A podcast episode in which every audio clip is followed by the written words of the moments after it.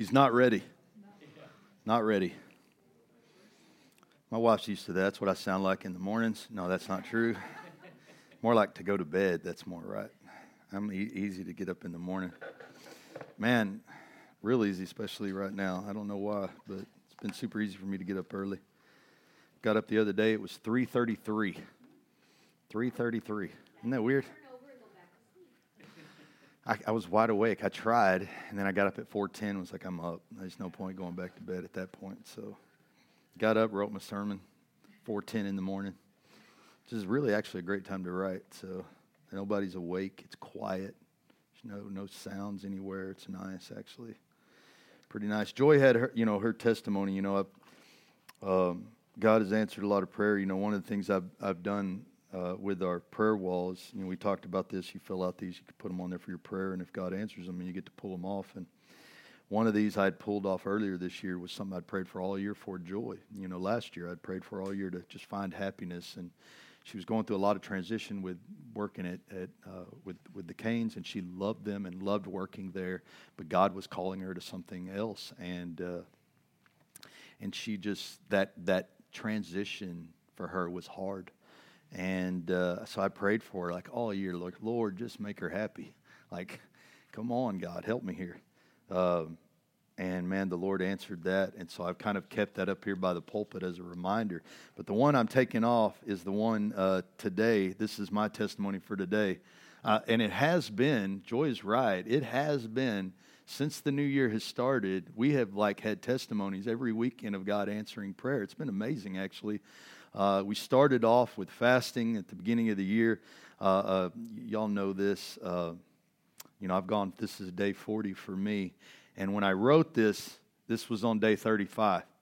All right, so it said, Lord, help me make it another 35 days. Uh, bless me, O Lord, with your presence, right? And then I marked off 35 to 28. And then I came back at, marked off the 28 at 21. And then I marked off the 21 to 14. And then the last time I touched this was eight days ago. And God is faithful. Amen. I mean, I just kept marking off the days. You can see where I scratched them all out along the way.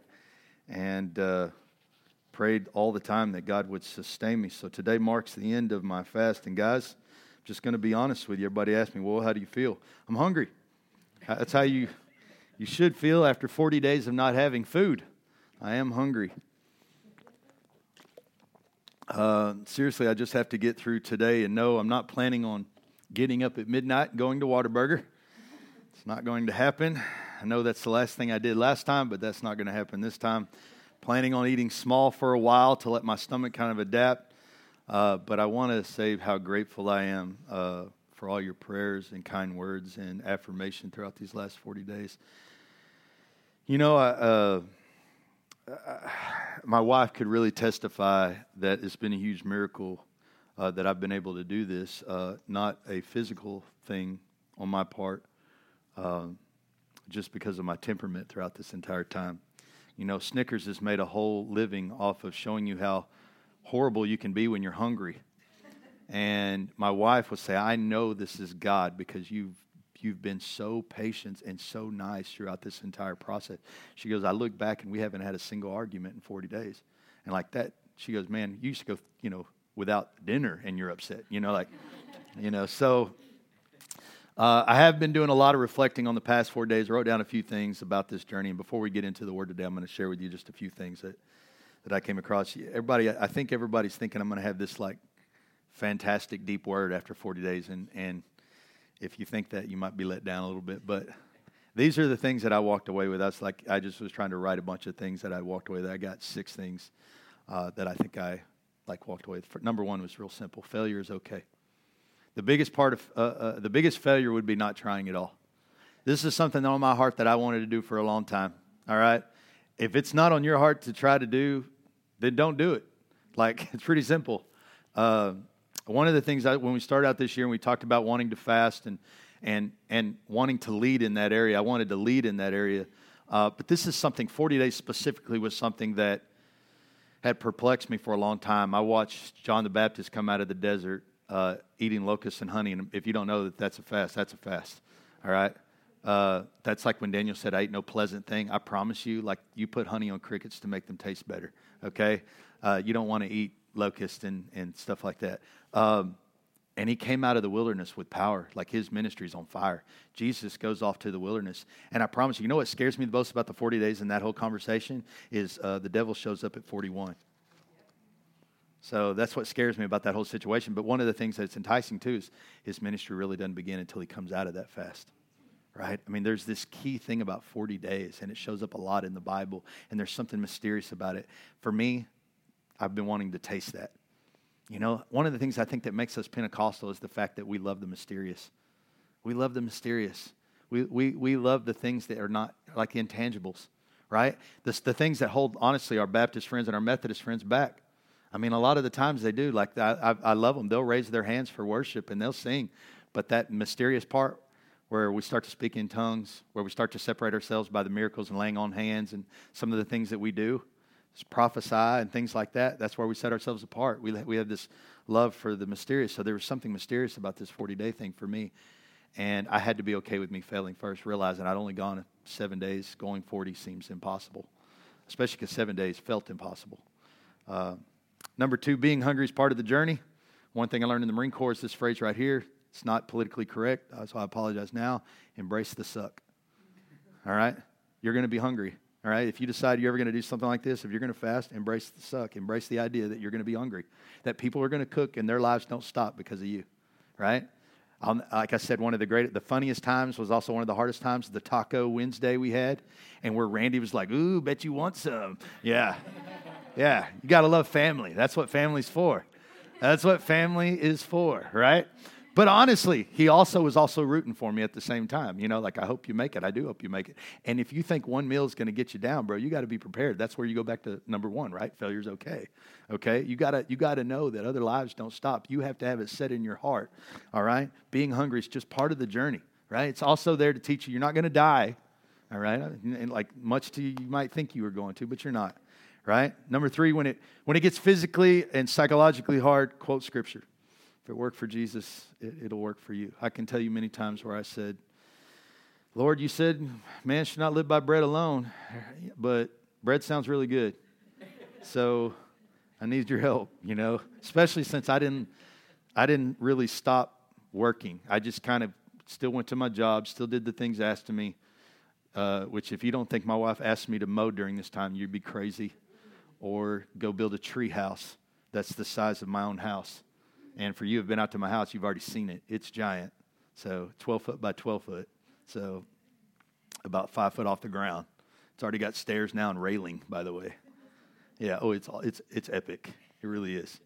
Uh, the next one God gave me peace and temperamental rest during the entire fast.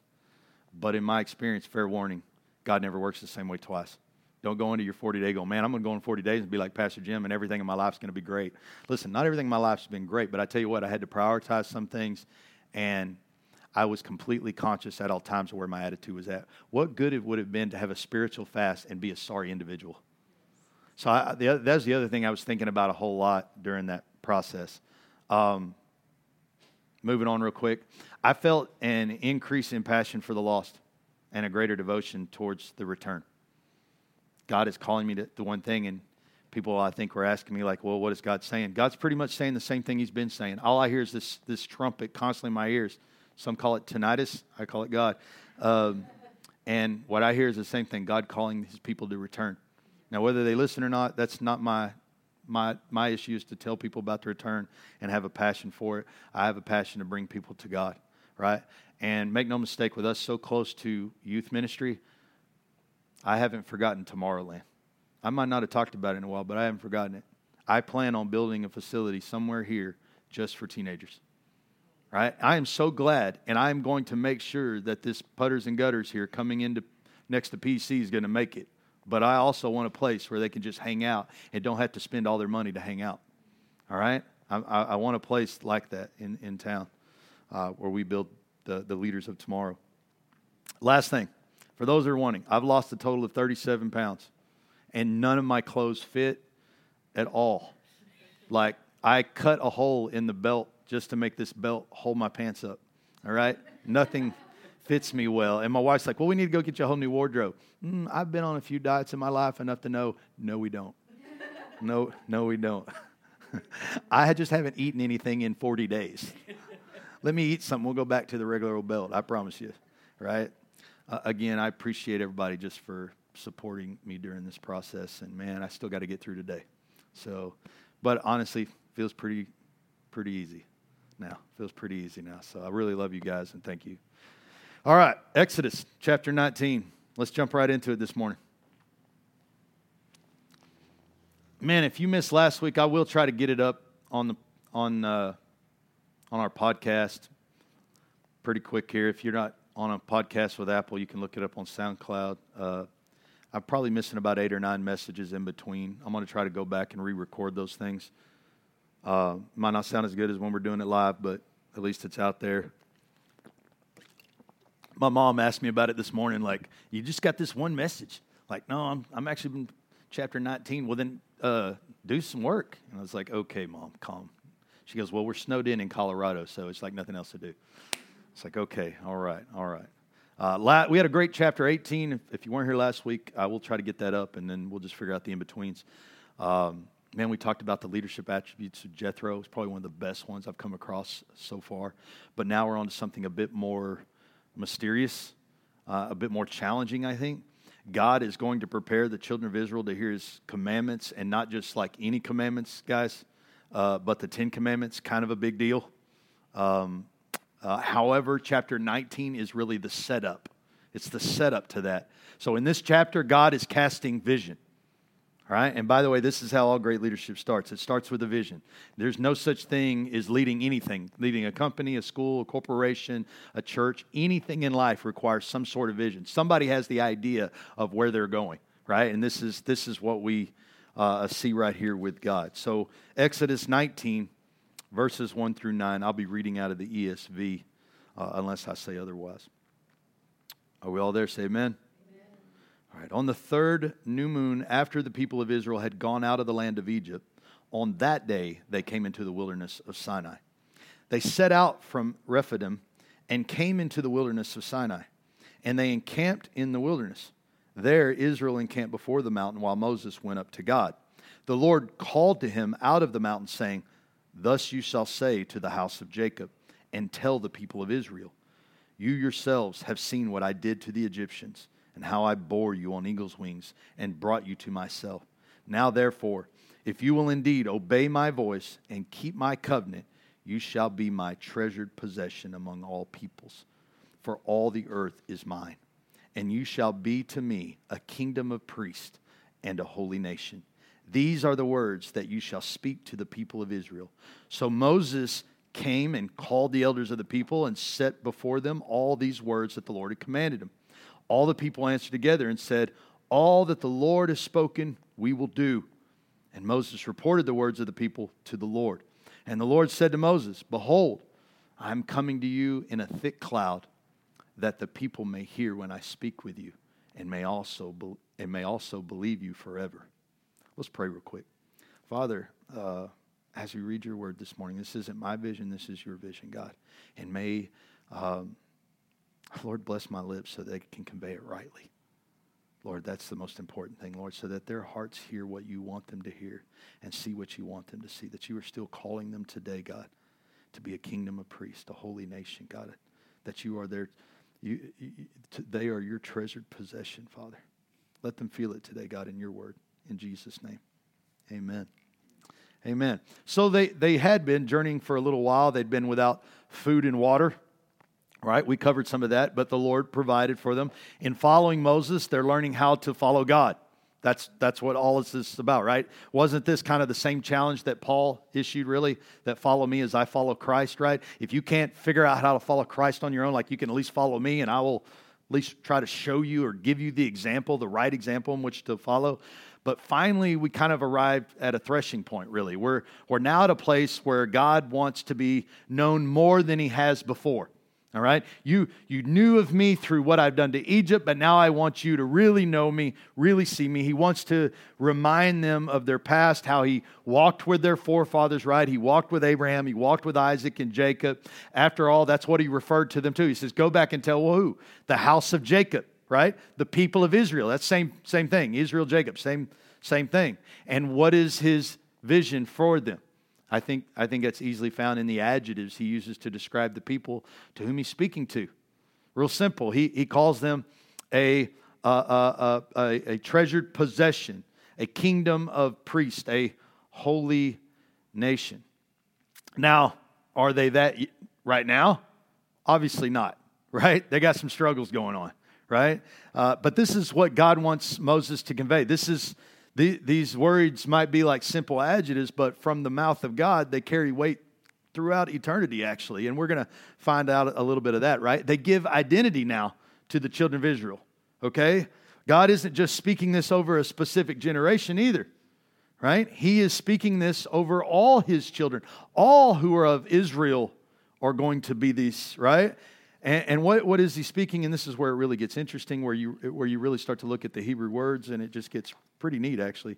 Uh, first off, you know, here in the English Standard Version, when it says treasured possession, yes, it means that, but there's actually something more going on for the, for the word there it uses for treasure. Yes, it's something of value, uh, like a jewel or like a family, you know, heirloom. Like when you have something like a family heirloom, it's precious you know somebody's owned that that's owned that that's owned that. It's, it's a very precious thing or, or when, when it's a jewel say like a diamond or, or precious metals like gold why are they so valuable? Because there's not a lot of it uh, out there. So it, it, it, it gains value because of its rarity and more specifically in, in the word that the hebrew use here because of its peculiarness.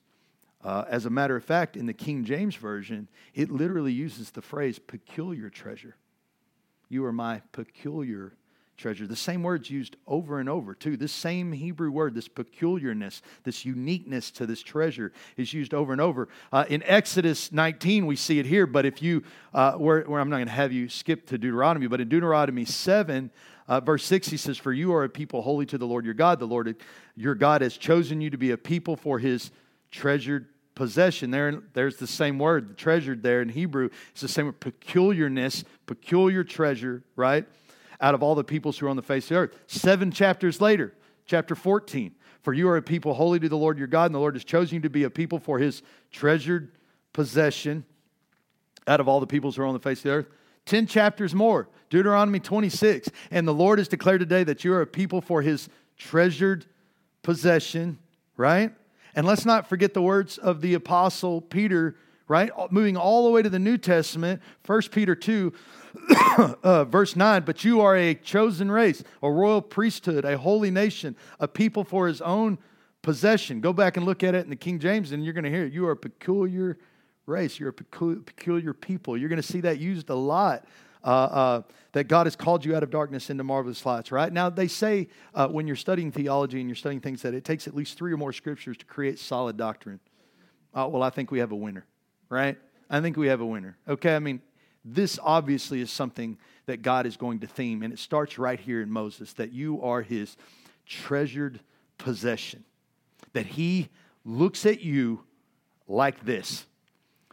But it's more than just, oh, you're something of value to him. Now, what makes you valuable is your rarity, is your peculiarness, right? Uh, without a doubt, if you're wondering what God desires for you to be, like that ends today, right? You are a peculiar treasure, a rare people. You're a rare people, set apart by your devotion and consecration to the Lord. That's what makes you rare. It is this calling, this sanctifying walk that leads you to being seen around the world as a kingdom of priests. Because God has pulled you to himself. Because he's pulled you to himself, now you become a rare people. Because you're a rare people who serve a holy and sacred and devout God, you become holy and sacred and devout yourself. Right? This holiness that's placed upon you creates the idea, especially to the world, that you are a kingdom of priests. This is identity. This is your identity. The image you're painting to the rest of humanity as devout, as sacred, as a holy people, right? This is how we lead the world as a line of royal princes and princesses, heirs to God, right? That's what makes it, we're so rare, right? This walk is the walk of holiness. Probably one of the hardest subjects to talk about. Where we become the image of God before the world, like Paul said in Romans. Romans 8, that this is what you're predestined for, to become the image of Christ. This is what God has made you for, so that you could speak the image of God to the world, right? And you're going to be this kingdom of priests, this holy nation. Isn't or is that God put that holy nation thing last, right? I found it interesting because the New Testament really talks more about holiness than, than the Old Testament does. The Old Testament lives holiness because of the commandments are going to create holiness, right? The reason we haven't heard a whole lot of talk up to this point about holy and sacred. Now, we've seen altars. We know God is holy, but we haven't seen a lot of practicing of holiness yet because the law hasn't been written yet. And once the law is written, the law shows us this is what holiness looks like, right? Which we would say impossible, right? But the pursuit of it is still what creates holiness, right? We, we, I'm getting ahead of myself. I'm, I'm trying to preach too fast. So, so let me let me let me dive into some of that, especially with the New Testament, how Paul talks about this. Now, Paul was, you think you think if I hammer holiness a lot, Paul was adamant that new believers, if you're a believer in Jesus, that you practiced holiness. You practice it. Second Corinthians 7, to one of the most wayward churches, really the most one of the most American type churches probably in the Bible, the Corinthians, who were very wealthy, and because of their wealthy, they struggled in a lot of sexual immorality. They struggled a lot of other things as well. Uh, uh homosexuality was big and prominent. I mean, Paul was having to deal with murders, thieves, liars, homosexuality, sexual promiscuous. Uh, he was dealing with all kinds of stuff there. Uh, and hit the, you know, yet his words to the Corinthians was, since we have these promises, beloved, let us cleanse ourselves from every defilement of body and spirit, bringing holiness to completion in the fear of God. Like this is your, you want to know what brings holiness in you? Is like shed the things that defile you. That's what he's saying. Get rid of the things that are not wise for you. Start living like you would unto the Lord. Like if you were going to walk into the temple, and Paul understood this, if you were going to walk into the temple, how many of you would walk into the temple where you know they used to like bring ropes in because that way if you died, they could just pull you back out because God is so holy? How many of you feel comfortable walking in there right now? Right? And if you if you don't, by the way, you should check yourself. You should check yourself. All right? This and this isn't a suggestion Paul's making either. It's a requirement of discipleship, it's a byproduct of sanctification. Sanctification is nothing more than walking with Christ. That's it. Living every day for Him, walking every day, learning every day to pull things out of your life that don't need to be there, pluck up the roots that need to be pulled out, and to live a clean life right? Peter's approach was a bit more like in your face, right? We know this one. This is the one we all know, right? First Peter uh, uh, 1 15 and 16. But as he who called, called you is holy, you also be holy in your conduct, since it's written, You shall be holy, for I am holy. I always love that one because that's like the one that you always hear when people talk about holiness. Well, be holy because I am holy. Well, tell me how. Tell me how. I get to be holy. I get that we're supposed to be holy. The Bible's pretty clear about that, but how? How do we be holy. And, and, I, and I, think, I think that's something that gets misunderstood along the way, right? And, and I, I don't want to hang a lot here, but there is some things that get misunderstood about holiness in regards to its importance. Okay, and, and one of the things that I like in, in, the, in the writer of Hebrews cautions this, and this is why it's important that we get it right. This is why we talk, we need to talk more about holiness in all honesty, especially in the world today. Um, he, the, the writer of Hebrews cautions the works of our evangelism and the works of our faith if we don't get it right. Hebrews 12, 14, and this is where, if you're making notes, this is one to hang on to. Strive for peace with everyone and for the holiness, listen, without which no one will see the Lord. Did you catch that? That's like the clause, right? Without which no one will see the Lord. Strive for peace, strive for holiness, without which no one will see the Lord. You wonder why a lot of people evangelize, a lot of church evangelizes, but they're not holy churches. And they don't witness very well. Or you wonder why you see empty churches. Come on, there's a, there's a lot here. I, it's hard to grasp the revelation that, that our holiness is directly related to how well others can actually see God. Think about that. It's easy to say, be holy. But what is it? According to the Hebrew translation of the word, it's simple it's to be clean and pure, to be free from defilement, to be set apart and made sacred. Sacred means special.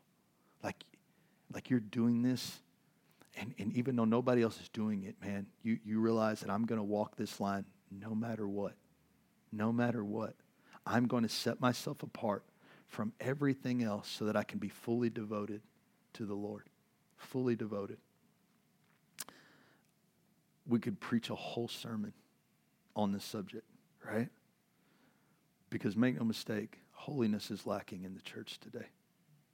Man, I, I, I was, was kind of writing notes for myself.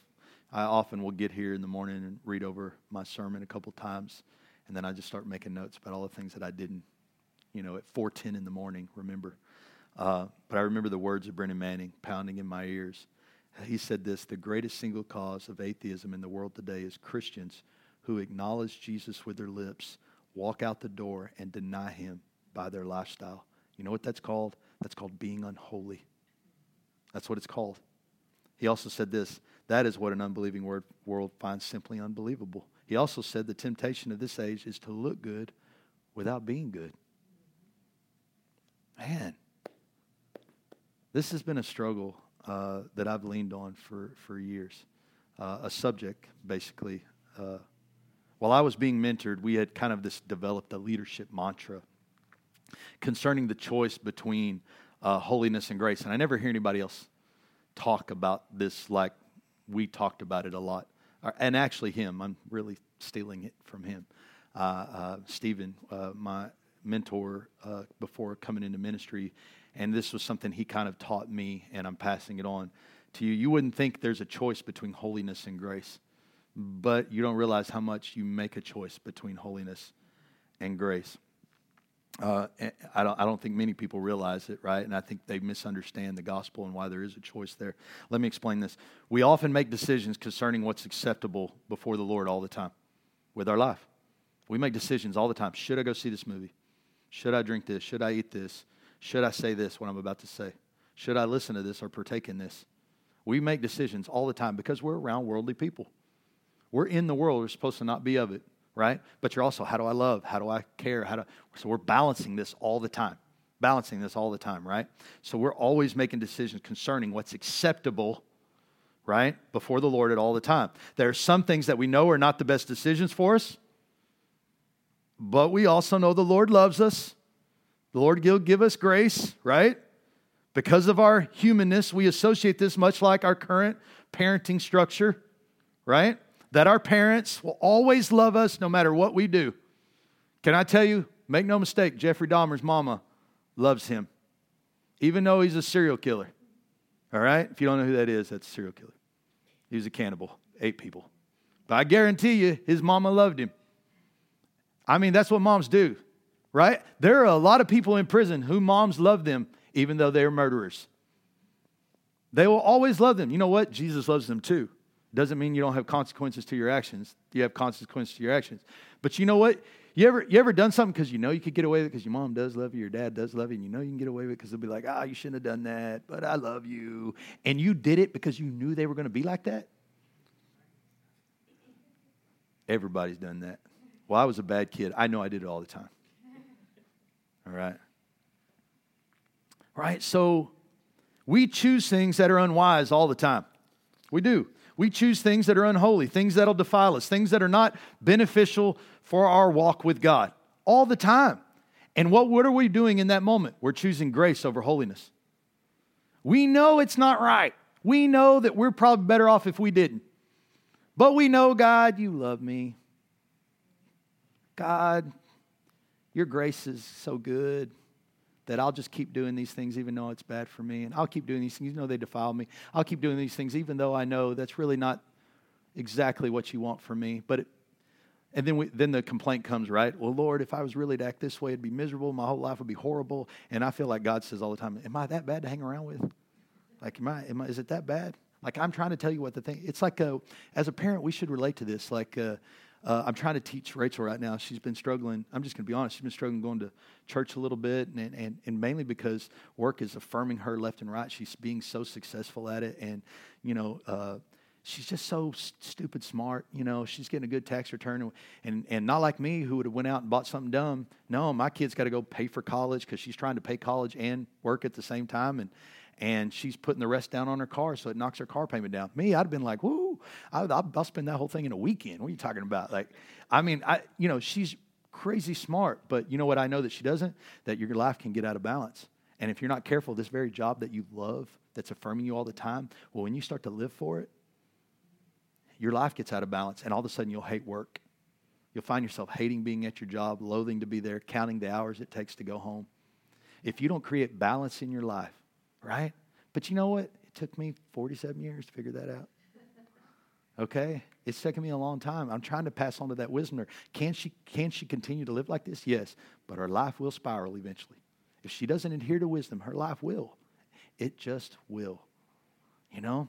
But she's got to learn. She's got to grow. I've got to give her grace in this area, you know? But again, she's making decisions with the full conscience of knowing this probably is wise, but this is how I feel right now. And how I feel right now, somehow weighing out what's wise. We do this all the time. We grew up doing it. Everybody does this, right? It's, it's part. And, and, and, and all this time we're fighting what's beneficial to our walk with the Lord and what's beneficial to us. And then we do things for temporary pleasures, right? Because it makes us feel good. So we choose it. Hey, man, it's going to make me feel good right now. So I'm going to do it right? And we justify ourselves through words like God loves us, God forgives us, God gives us grace. Judge not, lest you be judged. Right? Y'all know it. I can't but wonder if these will be the same people who are going to complain about their having done so much good for the kingdom, having attended church their whole life. They pay tithes, they sing songs, and then be baffled by the fact that Christ don't know them when they get there. After he said, Be holy as I am holy. Be the image to the world. The world can't see me because you're not holy. You're not, you're defiling yourself. You're making decisions. You're, you're, you're, I've, I've had a phrase and somebody's like, how is that possible? It's like, I, I think some people grace themselves to hell. They think God's going to love them so much that God just loves you to be disobedient. Like you could just continue to be disobedient, and that's love. That's not love. You can't say that, God, listen, God does love you. He's given you a chance. You know, the fact that you're still here and not dead in hell already is God's grace. But make no mistake, God, God's grace is also giving you time to turn around, to come out of that things that defile you, to make good decisions, to be holy, right? And so where does the decision? Uh, uh, so here's what here's how it looks when, when me and Stephen talk about this. So when I'm faced with a decision, well, what's the holy decision? All right? What's the holy part of this decision making ability? And what, what is the grace side of this? Right? And which way should I lean? Do, so, so, do I walk in holiness or do I walk in grace in this area?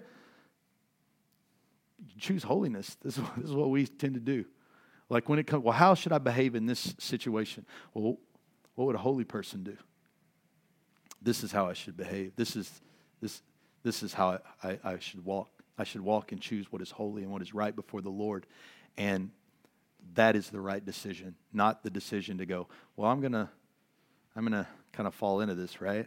That's how you walk in holiness, right? Um, you choose to. When given the options of this world to lean into the worldly ways versus godly ones, you always lean towards holiness. Always lean towards holiness.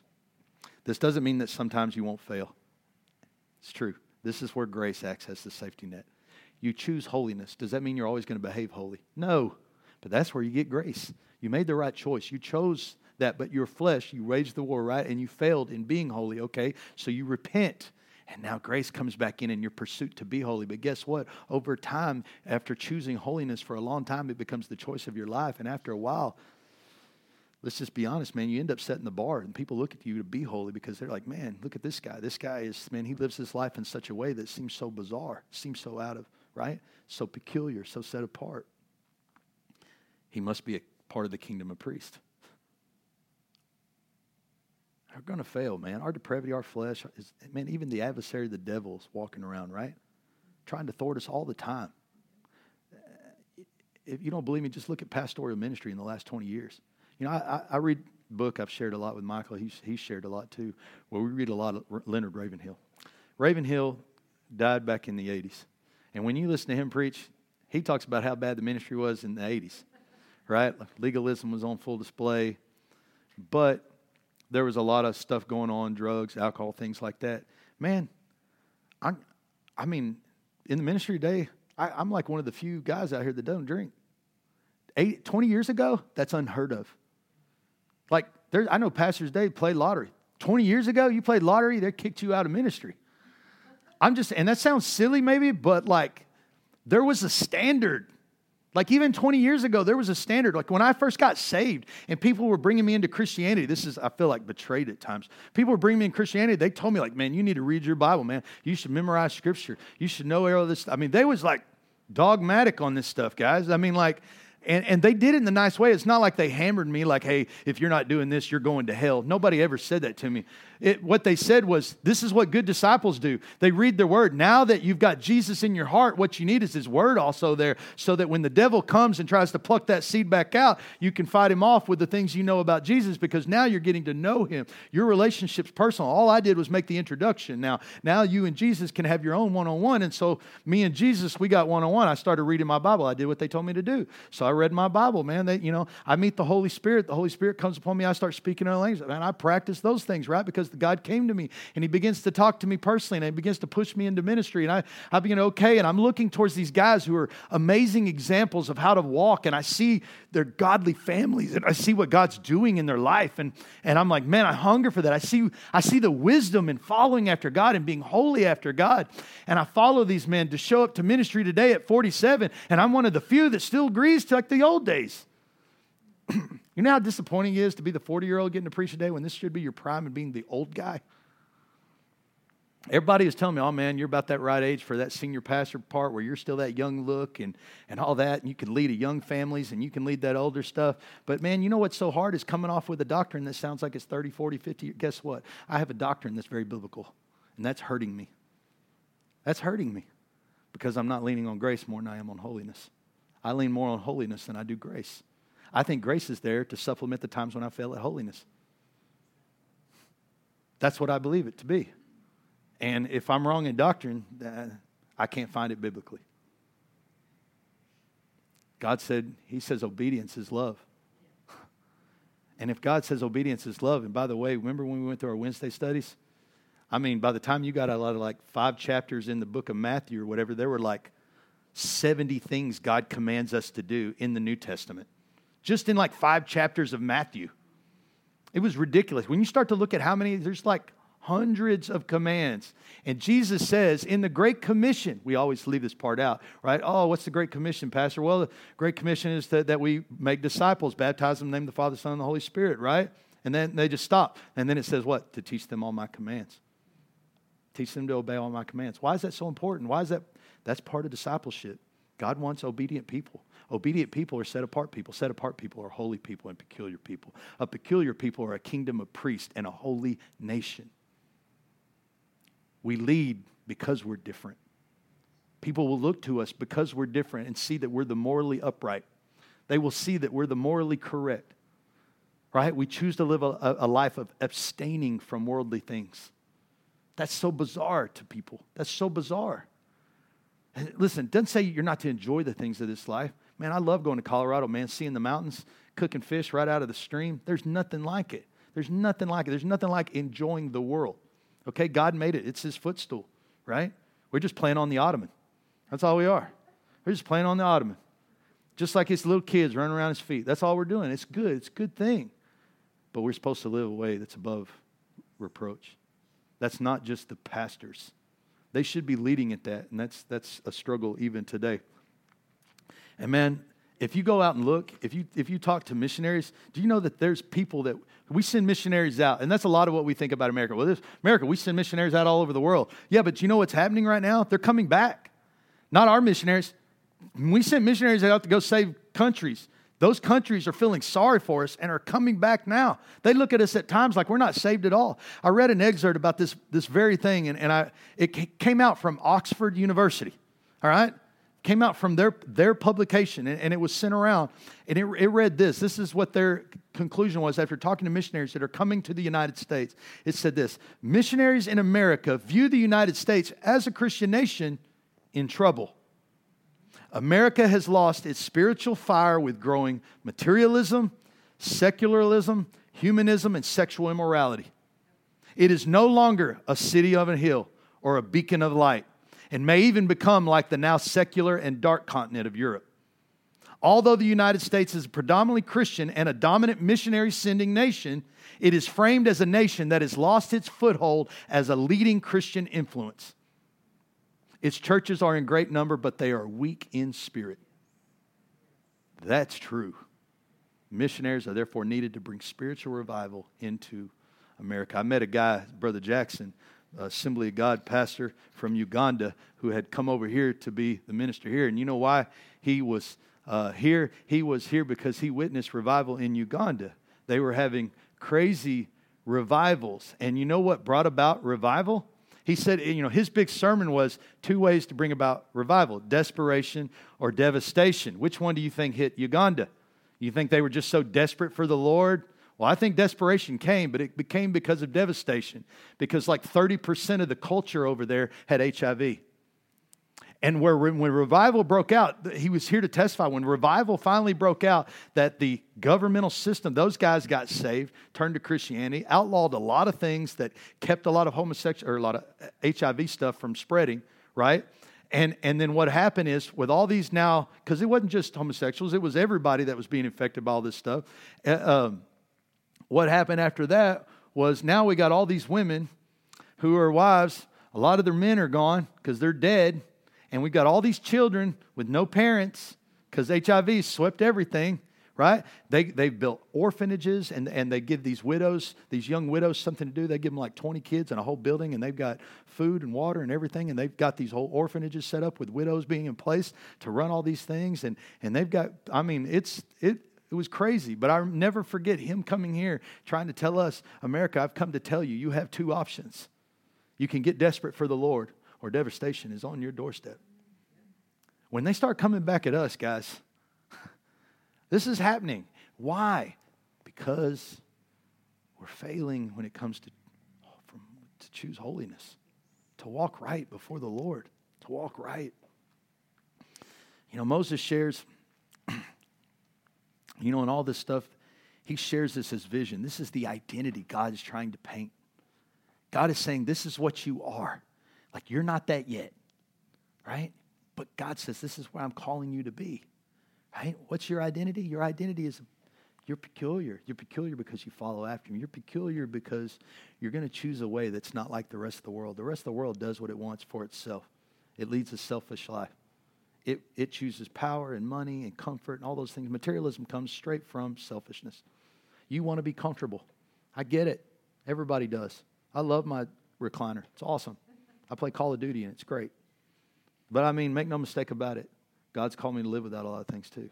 Why do you think Joy's so happy dancing for a home? Because we had settled in our hearts if God might move us again. We never know. I committed my life 30 years to this place. God's given me 10, going on 11. That doesn't mean He's going to give me the rest of the 20. This is what I said, Lord, if you'll give it to me, I'll stay. I've got the heart for it. God hadn't taken it away. Honestly, I thought when I left First Assembly that He was going to. But when He didn't, He didn't.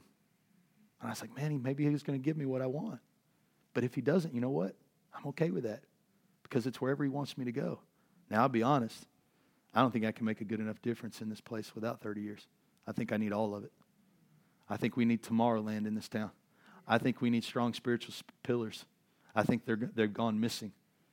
Pastor Womack's gone. That's the last of them, outside of a few other guys here in town that have been here long enough to have that kind of respect.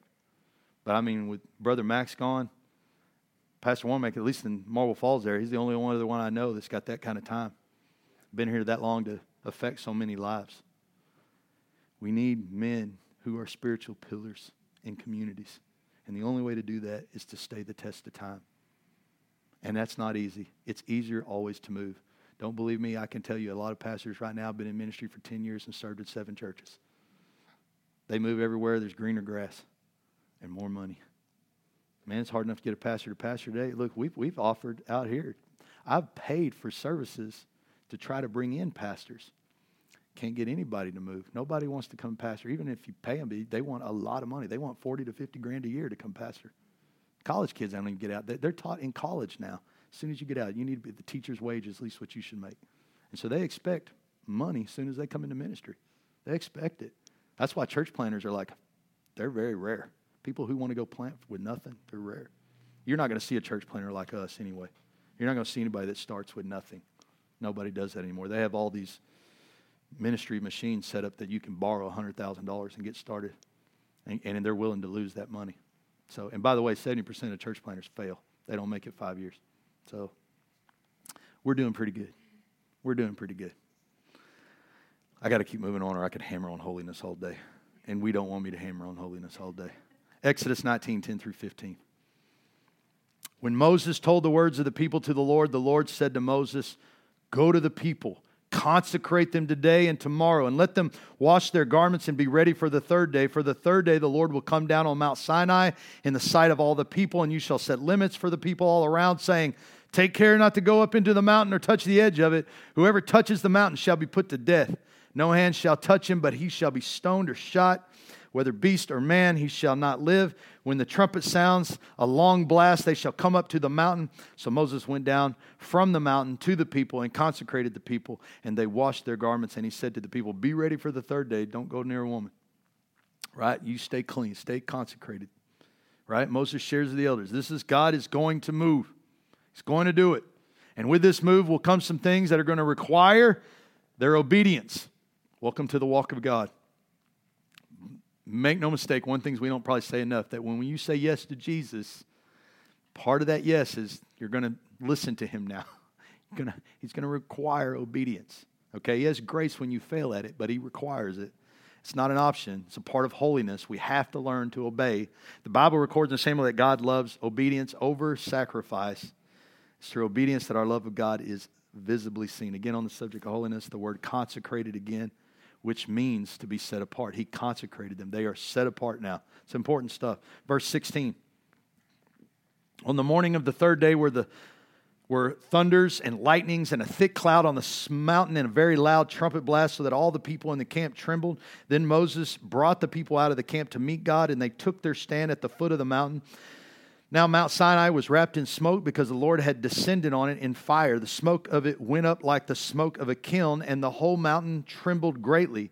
And as the sound of the trumpet grew louder and louder, Moses spoke, and God answered him in thunder. The Lord came down on Mount Sinai to the top of the mountain, and the Lord called Moses to the top of the mountain, and Moses went up. And the Lord said to Moses, Go down, warn the people, lest they break through to the Lord to look, and many of them perish. Also, let the priest who come near to the Lord consecrate themselves, lest the Lord break out against them. And Moses said to the Lord, People cannot come up to Mount Sinai, for you yourself warned us, saying, Set limits around the mountain and consecrate it. And the Lord said to him, Go down and come up and bring Aaron with you. And do not let the priest and people break through to come up to the Lord, lest he break out against them. So Moses went down to the people and told them. You ever gone to your parents you're like, But you just said, you just shut up. Just do what I say. Right? It's one of those awesome moments, right? Can't you just, don't you love Moses in that moment? It's like he's like a kid, right? I, I love the back and forth with God. Moses was set on doing what the Lord wanted him to do. That's why he said that. Right? He wasn't afraid to pose a question to God, especially if it sounded contradictory to what he'd already told him. And by the way, God's not intimidated when you do it as well. By the way, friends of God, you, you should be able to ask questions. It's okay. It's okay if you ask questions. It's okay if you don't know. You should ask. I can't tell you how many arguments I have with the Lord.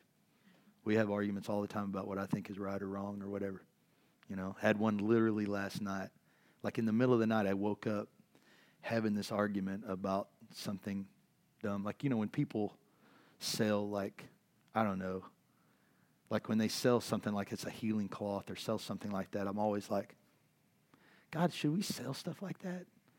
And he's like, well, you know, like God will be like, he'll get all scriptural on me. Don't make no mistakes. And he's like, he's like, first of all, like, who are you? You know, like, I, well, I'm nobody you know, first of all. And is it possible that these things, you know, God heals whom he wants to heal? So, yeah, it is possible, you know. And I have like, these are the conversations I have. I don't win any of them, by the way. I don't win any of these. They're all like conversations that I just like, I don't know why I bother. Like, it's not fun. To, like, one of these days, I think I'm going to win. But I, that's how dumb I am. I actually think I'm going to win a conversation with God. That's crazy. I just now thought about that, how dumb that was, right? Um, and, and Moses didn't argue with the Lord, not like I do, right?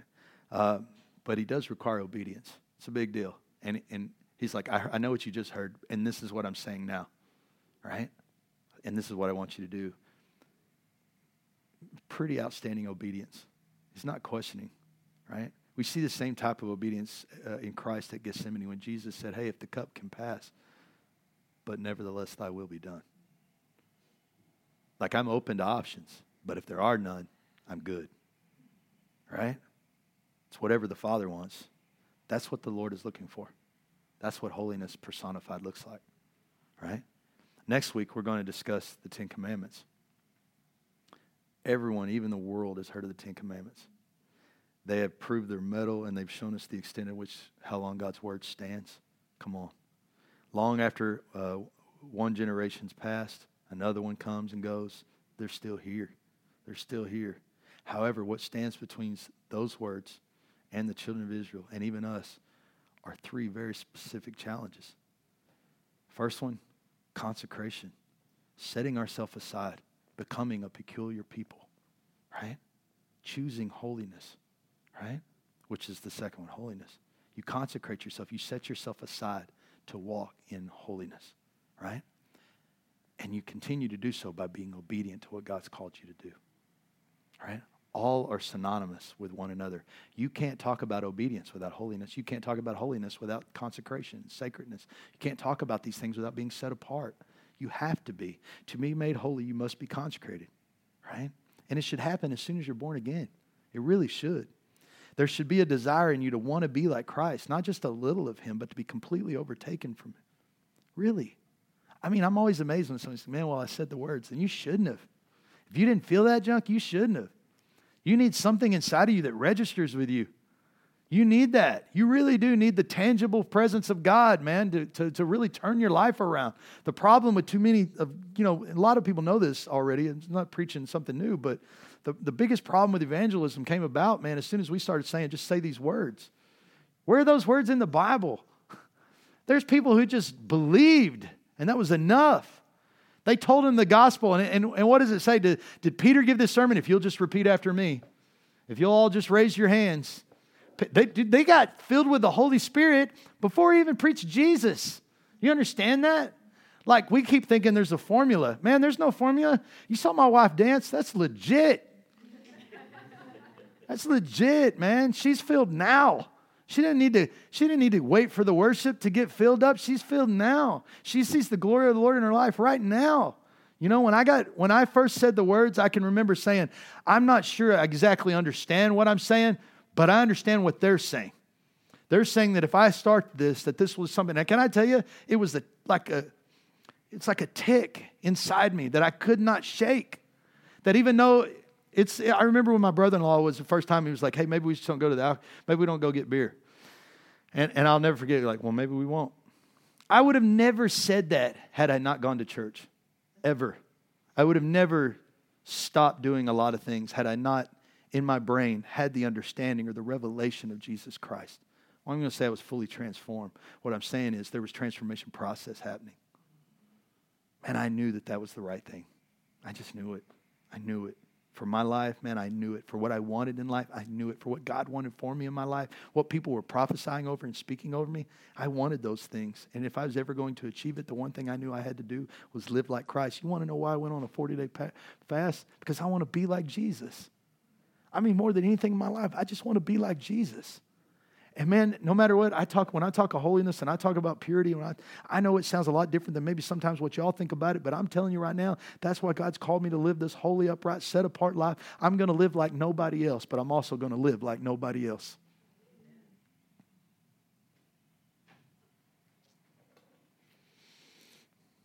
Simple reason we don't have revival today is because we lack people who call themselves Christians, who associate themselves with Christ, but don't fully give their hearts to becoming like Christ. They still love the world and the things the world has to offer. There's still hope. Man, even even uh, even Mark, you know, even Mark, uh, who wrote the Gospel of Mark, right, pinned it from Peter. Mark at one time loved the world. Left Paul. Paul was mad. I mean, he wrote it. He was mad, you know. And uh, but then down the road, uh, Mark would come back and be a big help to him. And then he writes, man, I'm glad. There are times in our life where we're going to fail, and that's where the grace of God is. But make no mistake, the pursuit of holiness is a lifelong journey. Some will get it faster than others. That's okay. You know, the biggest thing is finishing. You got to finish it. That's the big thing. Oh, I don't want to get it. If I keep talking about it, I'm going to just confuse us more, right? Let's just let's end it with this. Remember what we said about holiness. Through holiness, the world is able to see God. If we're going to be a kingdom of priests, if we're going to be a holy nation, we've got to pursue holiness. That needs to be our decision making skill. We don't, we don't linger in this, this, this in between where we go, I could do this, but I know that people will look at this as not right. Because they just will. Well, I, this is where my favorite part of the attitude up. It, it starts at a teenage years, but it carries all the way into our adulthood where they'll go, Oh, I don't care what anybody thinks. I'm going to answer to God by myself. Well, you can't be a Christian and think like that. I'm sorry. God, what are the two greatest commandments? Love God and love what? Ugh. He tied one to the other. You can't do one without the other. You can't love other people unless you love God because you have to love God just so you can love them, right? You, they're tied together, right? And you know why? Like I, I, I try to live in a glass house. It's not fun at times, right? But I try to live in my finances a glass house. We say everything from the pulpit. Uh, one thing when I was talking to my mom this morning about the podcast, she's like, you know, it's funny because you're the same way at the house. I'm like, that's I think that's why my kids have done fairly well in church. That I'm the same guy. If you've been to my house, you know I'm the same guy here as I am there. What you see is what you get. If if it's not fulfilling, sorry, but this is who I am. This is who I am. But but a lot of that is so that I can show you and my kids this honest life, an honest Christian life, not one that's veiled to where you feel like that guy on the pulpit he's so freaking holy because he's got this giant thing and all this big. No, no, no. It needs to be practical. Jesus was one of us. He wasn't a pulpiteer. He wasn't a guy with, yeah, 5,000 listened to him. Where were they at Gethsemane? Knew his own friends weren't even there. John was there hanging with the women. Okay? Like, that's it. One guy. All right? So, I mean, like, at the, like make no mistake, he was a commoner, common guy.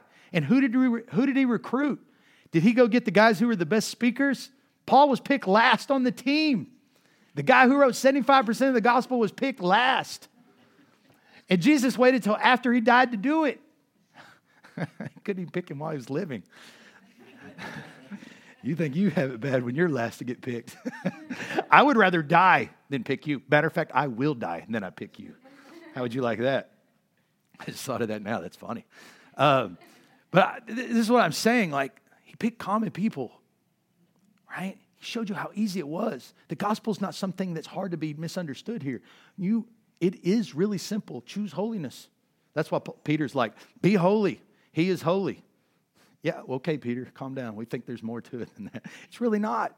It's really not. When it comes time to make a decision, which way are you going to lean? You're going to lean towards grace. Well, God will love me, even though I kind of know it's wrong. People are going to view it badly. It might lead people in a wrong decision when it comes to making Christian. They might think more like what Brennan said that, that I say I'm Christian, but I'm not really living like one you can lean on grace on that, and yeah, yeah, God can forgive you on that. But let me tell you, when you start making conscious decisions towards that, that's not a lot of grace right there. That's more like you need to repent. that's not grace because you failed. That's grace, and you need to repent. Choose holiness. No, I'm going I'm to make this decision to live right and live just. I'm going to fail at it.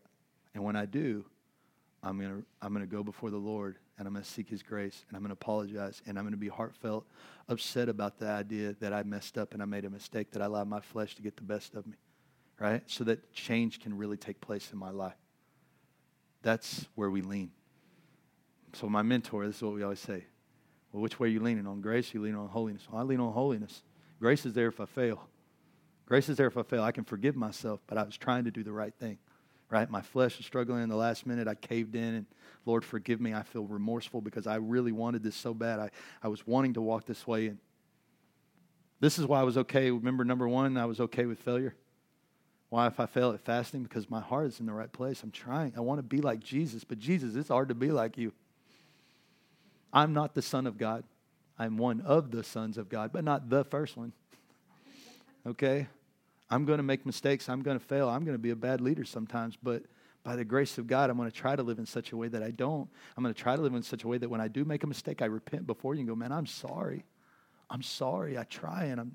If I was, I mean, Can I tell you, man, that was one of the big fears for me during this 40 days. Like, I'm going to fail this thing. I'm going to have to get in front of everybody, say, I'm sorry, I repent, because I want to show you the right way to walk. But even through all of that, can I tell you, I still hear the word of the Lord in my ear.